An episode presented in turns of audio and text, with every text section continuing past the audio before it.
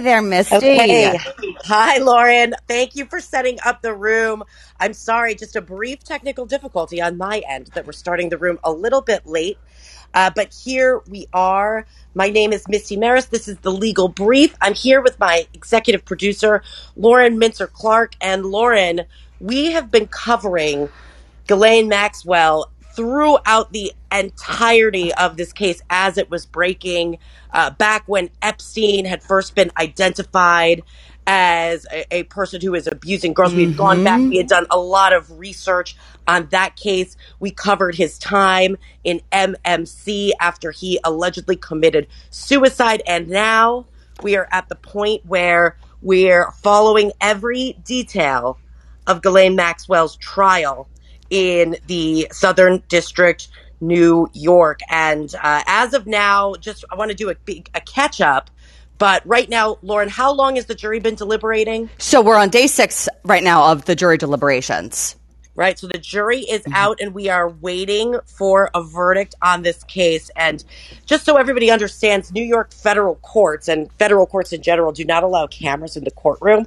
So we're waiting just like all of you to hear breaking news and to cover every aspect of what's coming out of that courtroom right now a lot of the uh, information that we're getting relates to questions that the jury is asking the judge in the court. Lots their of questions. Lots of questions, Misty. lots of questions and questions that although we never really can get into the jury's mind it mm-hmm. does give us an indication of what the jury is focused on what they're thinking about what they're contemplating as they make a determination about maxwell's fate so let me just take you back a little bit so we can understand where this all began. So, Ghislaine Maxwell is charged with six counts in a federal trial related to what prosecutors say are her efforts to groom and traffic underage girls to ultimately be sexually abused by Jeffrey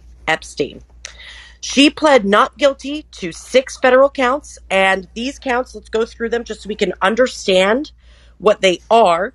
They're sex trafficking of a minor, enticing a minor to travel or engage in criminal sexual activity, transporting a minor with the intent to gauge in crim- engage in criminal sexual activity, and three counts of conspiracy. This all comes from the prosecution's case is heavily reliant upon the testimony of four women who say that Maxwell facilitated their abuse and participated in, in it as well. And that's something new that we learned throughout the trial. Mm-hmm. This happened more than a decade ago when they were under the age of 18. Uh, so the defense, on the other hand, that's the prosecution's case. The defense, on the other hand, is really two prong. The first part of the defense and the overarching theme of the defense case is that Maxwell is being used as a scapegoat for Epstein. Epstein is no longer alive. So there is nobody that could sit in that chair as a criminal defendant except for Maxwell. So the defense says that she's not Epstein. That was a huge part of their closing argument. This is not Jeffrey Epstein. In fact, their closing argument included it was a mistake for her to be so to be affiliated to him with him, for her to have a friendship with him, but it was not criminal. And the other part of the defense case is very strongly questioning the witnesses, these four witnesses, the women who are the alleged victims, on cross examination in relation to their memory, in relation to a large settlement, uh, million, you know, million dollar, seven figure settlements that they received from the Epstein Oh, estate. right. And so a large part of the defense case is was impeaching these women on the stand and calling into question their credibility, their motivations. Again, there's a there's a monetary factor, and also the fact that memory can be manipulated over time. A large part of the defense case was going back to previous FBI interviews. There had been civil depositions for some of these women, and identifying that Ghislaine Maxwell was not coming up in these cases in the same capacity that they're now testifying in the criminal trial. So that's the part of the defense case and the defense narrative that uh, that that they focused on and a huge huge huge part of the case because remember prosecutors have to prove their case beyond a reasonable doubt and I'll go into detail on the statutes momentarily but it is important to remember that she Ghislaine Maxwell is facing criminal culpability on her own as well as on conspiracy charges. So there the defense separating her from Epstein was a critical strategic point of the defense and the prosecution on the other hand really looping them together. Lauren, I know we covered it there were some photographs that came out that the defense did mm-hmm. not want and just showed this very very close relationship with Like- Maxwell. Right. Wh- Well, were you, can, and let me ask you this because I, and and do you think that because we know that the jury is asking for the transcripts of they in the very beginning they asked for the transcripts of those four women and now they've actually asked for some more. So do you want to talk about all of that because I feel like this is a huge factor into all this. Oh, absolutely. This is this is a a large uh, uh, what we're really keeping our eye on as the jury is as the jury is deliberating here, Lauren, mm-hmm. because we all all of our eyes perked up and we said, "Oh my gosh, what are they asking for?" And the jury was writing notes, and one of the first things that they asked for was the transcripts of the testimony of all of the victims. So the four women that testified. Hmm. That is a positive point for the defense, and I'll tell you why because it means that the jury is looking at these transcripts, they're looking at the testimony, and they're scrutinizing that testimony in the way that the defense wants them to. Basically, a defendant and a defense attorneys are always happy when the jury is taking more time. And I say that because it means they have not bought the prosecution's case lock, stock, and They, barrel. they have they have questions and so They they, questions. they're really reading into it is what that kind of seems like. Correct. So that we had questions regard we had uh, asking for the transcripts of the four alleged victims, asking for the transcript of Epstein's uh, private pilot, and asking for the tres- uh, the transcript of Epstein's house manager. Now, there's a jury instruction that happens in, in and happened in this trial and happens in most, if not all, trials, and it says that the jury is responsible for determining the credibility of every witness. That is their job. The jury decides whether somebody is lying or telling the truth, whether that person is credible. And in that instruction, it says that the jury can choose to believe some, all, or none of any witness's testimony. So the fact that the testimony is being reviewed leads me, and again, you can never get into the minds of a jury because it could be mm-hmm. something totally different. But from an, an attorney point of view and standing in the shoes of a defense attorney, it leads me to believe that the jury is really going through that testimony and making determinations on the credibility of each witness. And again, it could mean part of their testimony, it could mean all of their testimony, or it could mean they're choosing to believe none of their testimony. And then on the flip side, Lauren, you have and this all this was this these were the earlier questions. There's actually been more requests for transcripts today but mm-hmm. you had epstein's pilot and house manager. Well one of the other instructions you hear is some factors you can take into consideration when making that assessment of credibility is whether or not there is corroborating evidence. So now we see that the jury has not only asked for two other witnesses, they've asked for the witness, uh, te- the testimony of other witnesses of accuser uh, Carolyn. She's one of the alleged victims. Her former boyfriend Sean. Now his testimony did corroborate some of what she testified to, uh, and Maxwell's former assistant. FBI agent Amanda Young and Jason Richards. That's all the testimony they asked for. And then, most importantly, in my mind, Okay. to, to get into the mind of the jury, they requested the testimony of defense witness Dr. Elizabeth Loftus, who was a psychologist who testified about human memory. So she was an expert witness. Why is this so key do you think for you? It's key because it means that something about that defense argument, the defense hmm. argument that memories are questionable, that the memories, that there may be reasons for the testimony today that is not accurate as to their memory at the time, their memories and motivations that the defense went after during cross examination, it tells me that the jury is really contemplating it, thinking about it, and taking the expert witness into account and Mm. perhaps making a determination that some of the witnesses were not credible or part of their testimony wasn't credible. And and that's why the fact that they're reviewing this expert testimony which lauren how many trials have we covered? So many. I can't even count.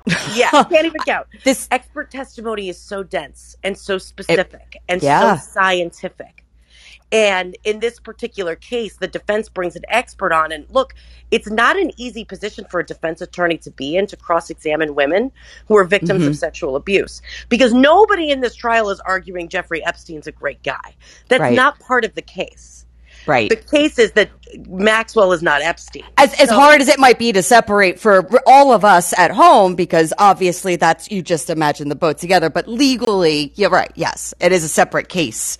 And that's what the argument is here.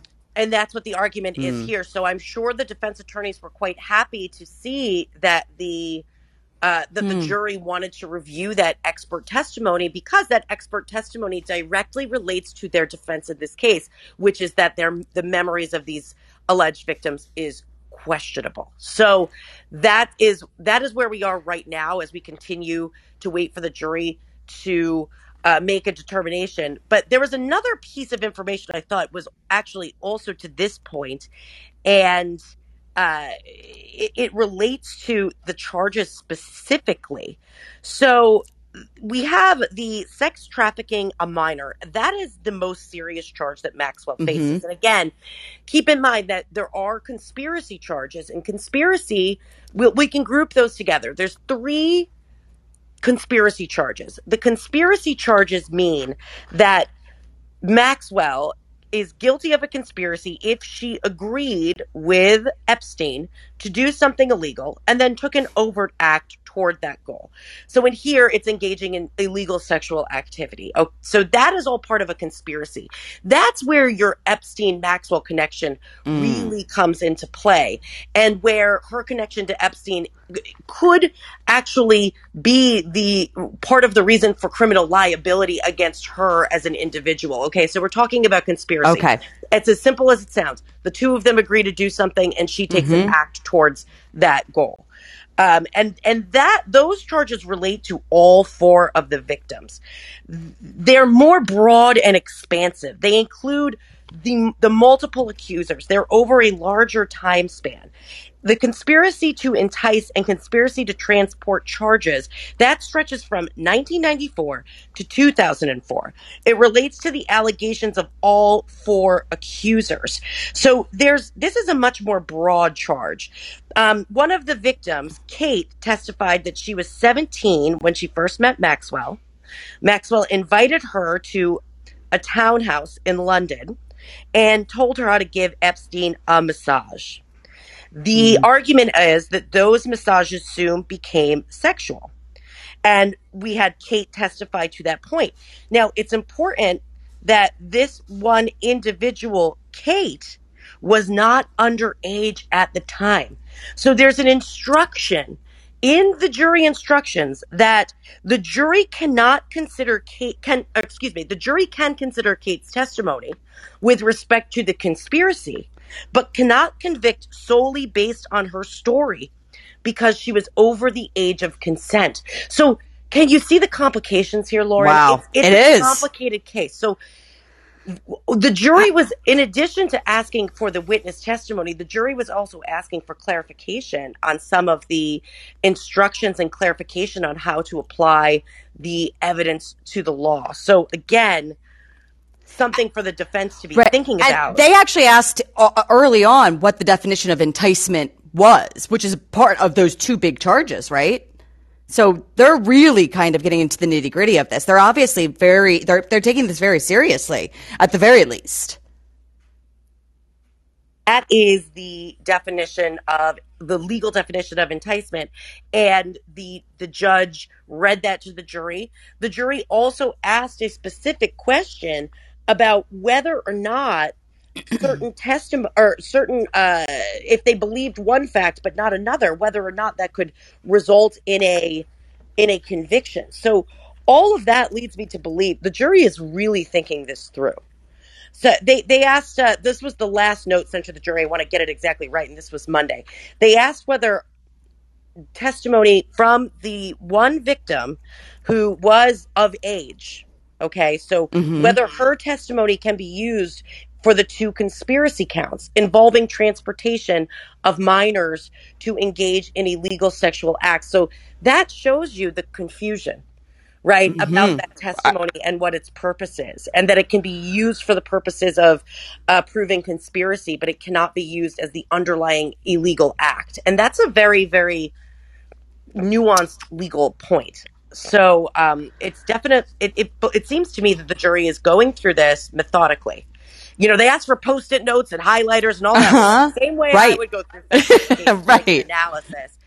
And they are going through each charge and they're making an assessment of each charge. And then they're going, presumably cross referencing the testimony that relates Mhm. back to each charge, which, which each one has distinct elements uh, and distinct time frames and distinct witnesses that apply.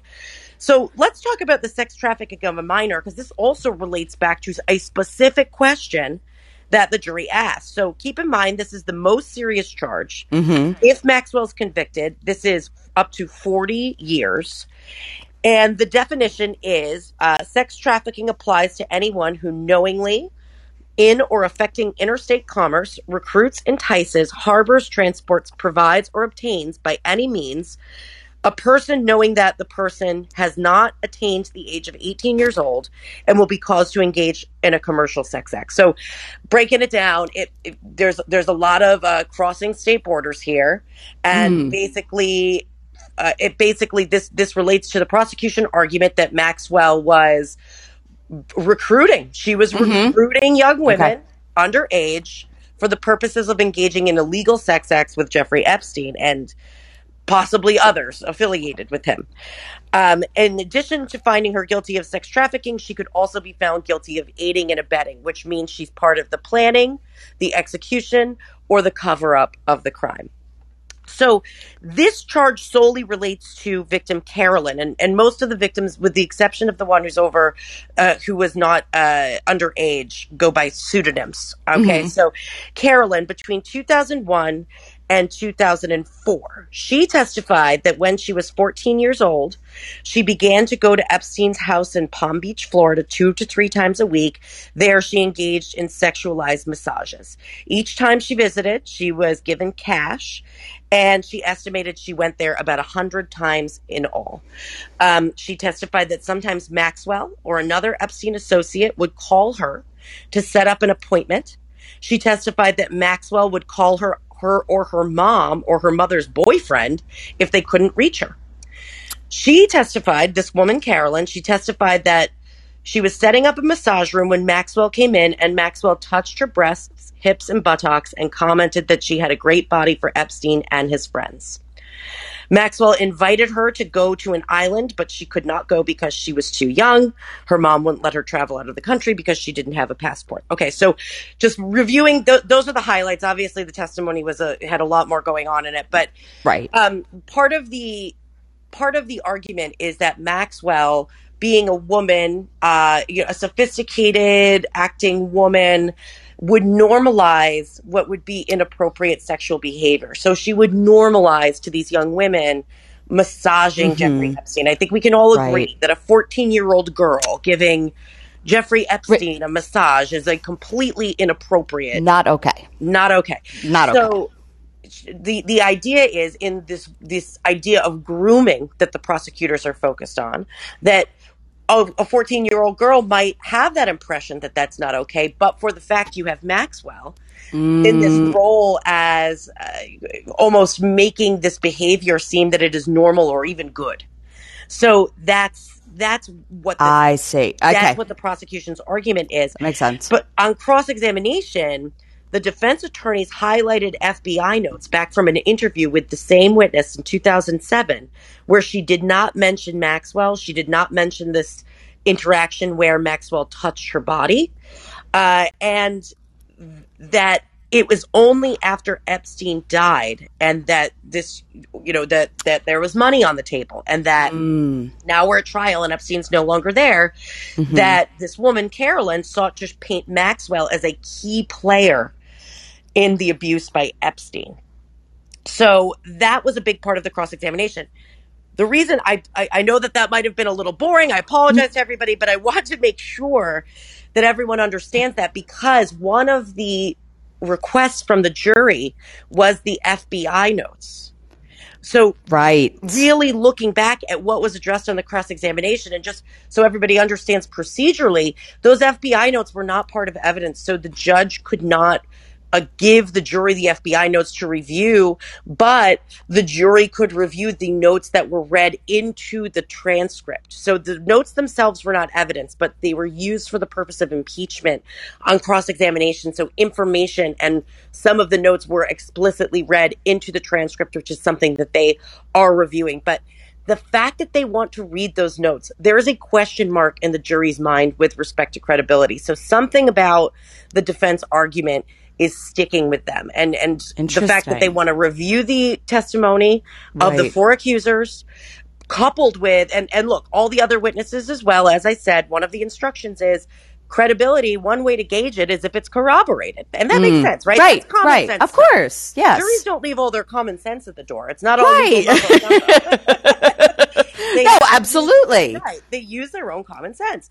But um, the fact that they're looking for these FBI notes, the jury's looking for the FBI notes, the fact that the jury is looking for this expert witness on human memory, which was a defense witness, it tells me they're really thinking about it and they're truly working through these issues. So, uh, again, that is a for the defense. The defense is likely happy about that because a couple of different outcomes here. You can either get a sweep of conviction, right? You can either have a full sweep. She can be guilty on all counts.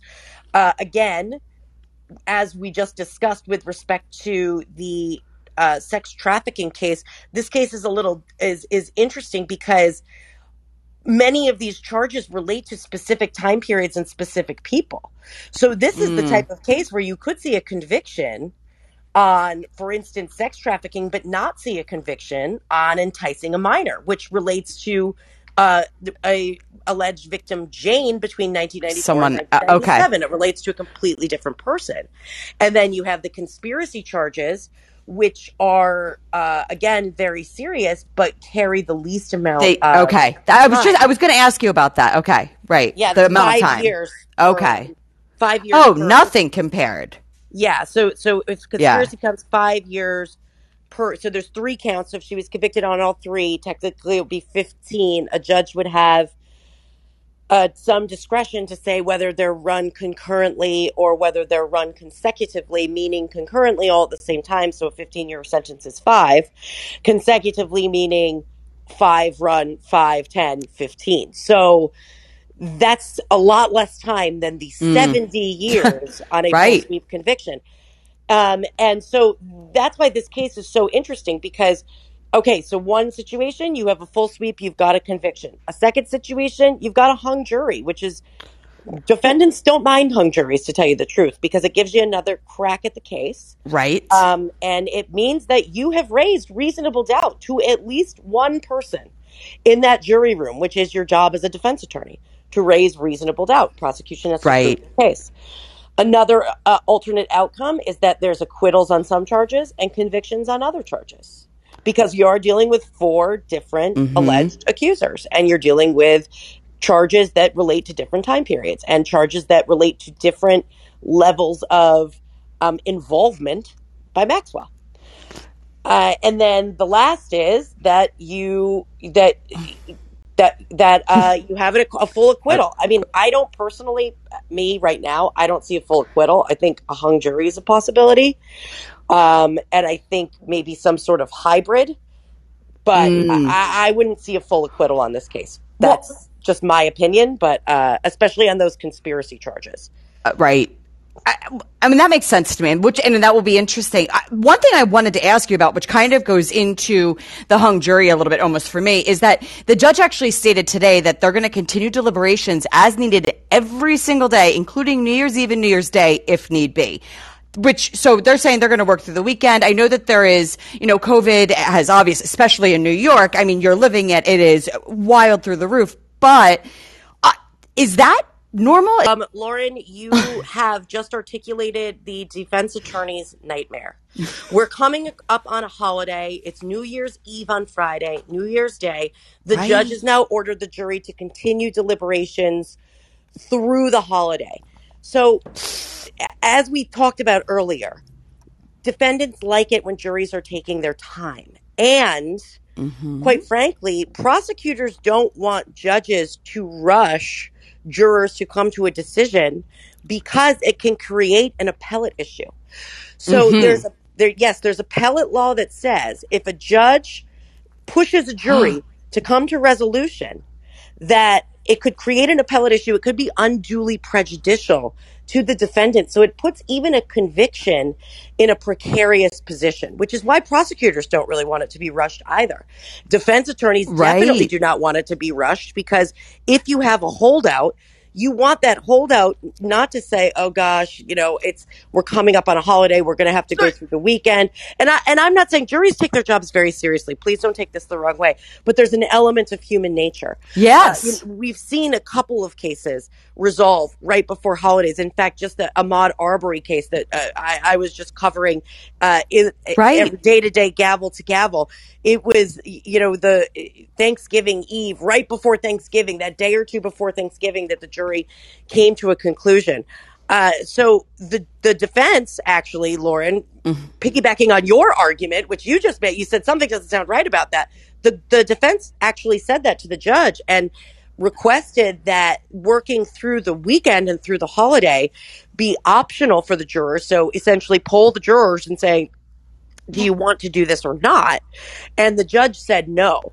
Now, it is a unique circumstance. I will say, I am living it here in New York, and COVID is spreading like wildfire. The Omicron variant shutting down Broadway, shutting down courts, uh, shutting everything down. Uh, it's very obviously we know very highly contagious. So it's I can see that there's two. I can see both sides of this. I can understand, but it's just it's so unprecedented. I'm sorry. Go ahead. It's just so Well, crazy. no, and you're right, Lauren. And it certainly would be if there's a conviction, it is an appellate issue, and it is an issue that defendants that the defense would argue on appeal that there was undue prejudice. And and again, whether or not that's the case, we don't know without Mm-hmm. seeing the full set of facts. But it certainly is an argument, and it's something the judge needs to be very, very careful about. Now, this judge did specifically say by no means am I am I trying to rush you, but the the idea is in an appellate brief, regardless of whether or not those words were spoken, was it mm. still unduly prejudicial? And the that's the argument that the defense has already made in the court. They're they're setting the groundwork because as Right. a defense lawyer, you have two jobs. you got to vigorously defend your client, but you also have to preserve the record and f- for appeal at every at every turn. So you're working on those two fronts at all times. So uh, I, I definitely could see it being problematic. And you're right, Lauren. There really is no good option because the other part of it is we've gone through this whole trial. There's been six days of deliberation. yes. If the jury were to, if somebody on the jury were to get sick, there are alternates. If you blow through the alternates, then it's a hung jury. That's what it is. It's it's a mistrial. It's a mistrial, and the, the case has to be tried again. So, which not they don't want to do. So you get it. It's really, it's a really sticky situation. I mean, I, I, I think that it is interesting, and I also, but I. What are your thoughts on this? Because with that ruling, I just I feel like it's just a natural instinct for people to hurry it up, like that we're, we'll see something quicker this way. I tend to agree. So I would doubt that we will see a verdict today. The judge has asked the jury to work past. Usually it's five o'clock. I think the the judge has asked the jury to work till at least six six thirty. Yes, I saw think that. We're gonna have yeah, we're gonna have a little clarity. To I think uh, as as the day goes on, they just requested five more transcripts. That's I can true. tell you as someone who reads this for my life, who reads trial transcripts as eh, for for both covering trials, for investigating uh, cold cases, and for my own life as a litigator. it, it's not a it's not a quick read, right? Mhm. It's not a Right. quick read. It's complicated. It's dense. They're looking for specific facts. They're looking to cross reference those. Right, and they're going back and forth between. They're going back and forth. So in total, since Monday, that's five transcripts today. And granted, these are witnesses; they're shorter, Mm-hmm. coupled with four transcripts of the victims. So, and the victim, the alleged victim's uh, testimony is is long and complicated and includes a lot of cross exam, and then two other. So you're talking about, oh, if my math is right, eleven transcripts. It's a lot.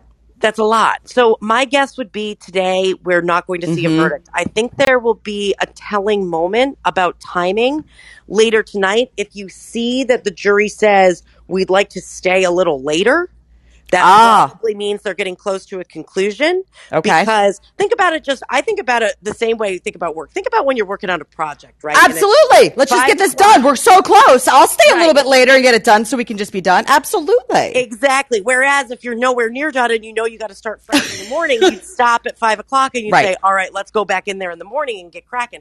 So it's it's the same principle. So if we see the jury saying, "Let's stay a little bit later tonight," I think we can probably expect a verdict tomorrow. Either way. My prediction, I think we see a verdict tomorrow. I do not think we see a verdict today. I Mhm. think what they've requested is just it's it's complicated testimony the charges are complicated and what uh, from an outside perspective obviously not in the jury room with no insider information nobody has insider information the No only one. people that know what's going on are those jurors you know it could be anything it could be half of them don't know. It could be some of them still want to understand haven't come to a conclusion. It could be one holdout. Nobody knows. Mm-hmm. but the fact that they're asking for so much of the testimony and asking for clarification on the legal standards really does lead me to believe that they're truly looking to methodically go through each charge and apply the evidence that relates back to that charge uh, and and really analyze it and do their job because look it's serious no matter what you think of a defendant the Mhm. job of the jury is to make an assessment about whether or not the prosecution proved their case beyond a reasonable doubt. So it's serious. It's some life, uh, and it's it's an important job. Yep. And I think the Not jury easy. is doing the work. Yeah. Sounds like it. And it's going to be really interesting. We're obviously going to be following this. We'll be back tomorrow. We will, you know, be watching this. You are obviously covering this 24 7. You've been living Yes. and breathing it. So, but we will obviously be keeping everyone posted as this keeps going forward. Yes, thanks everybody for listening, and we are on verdict watch, and we'll let you know the result. Have a good one, everyone.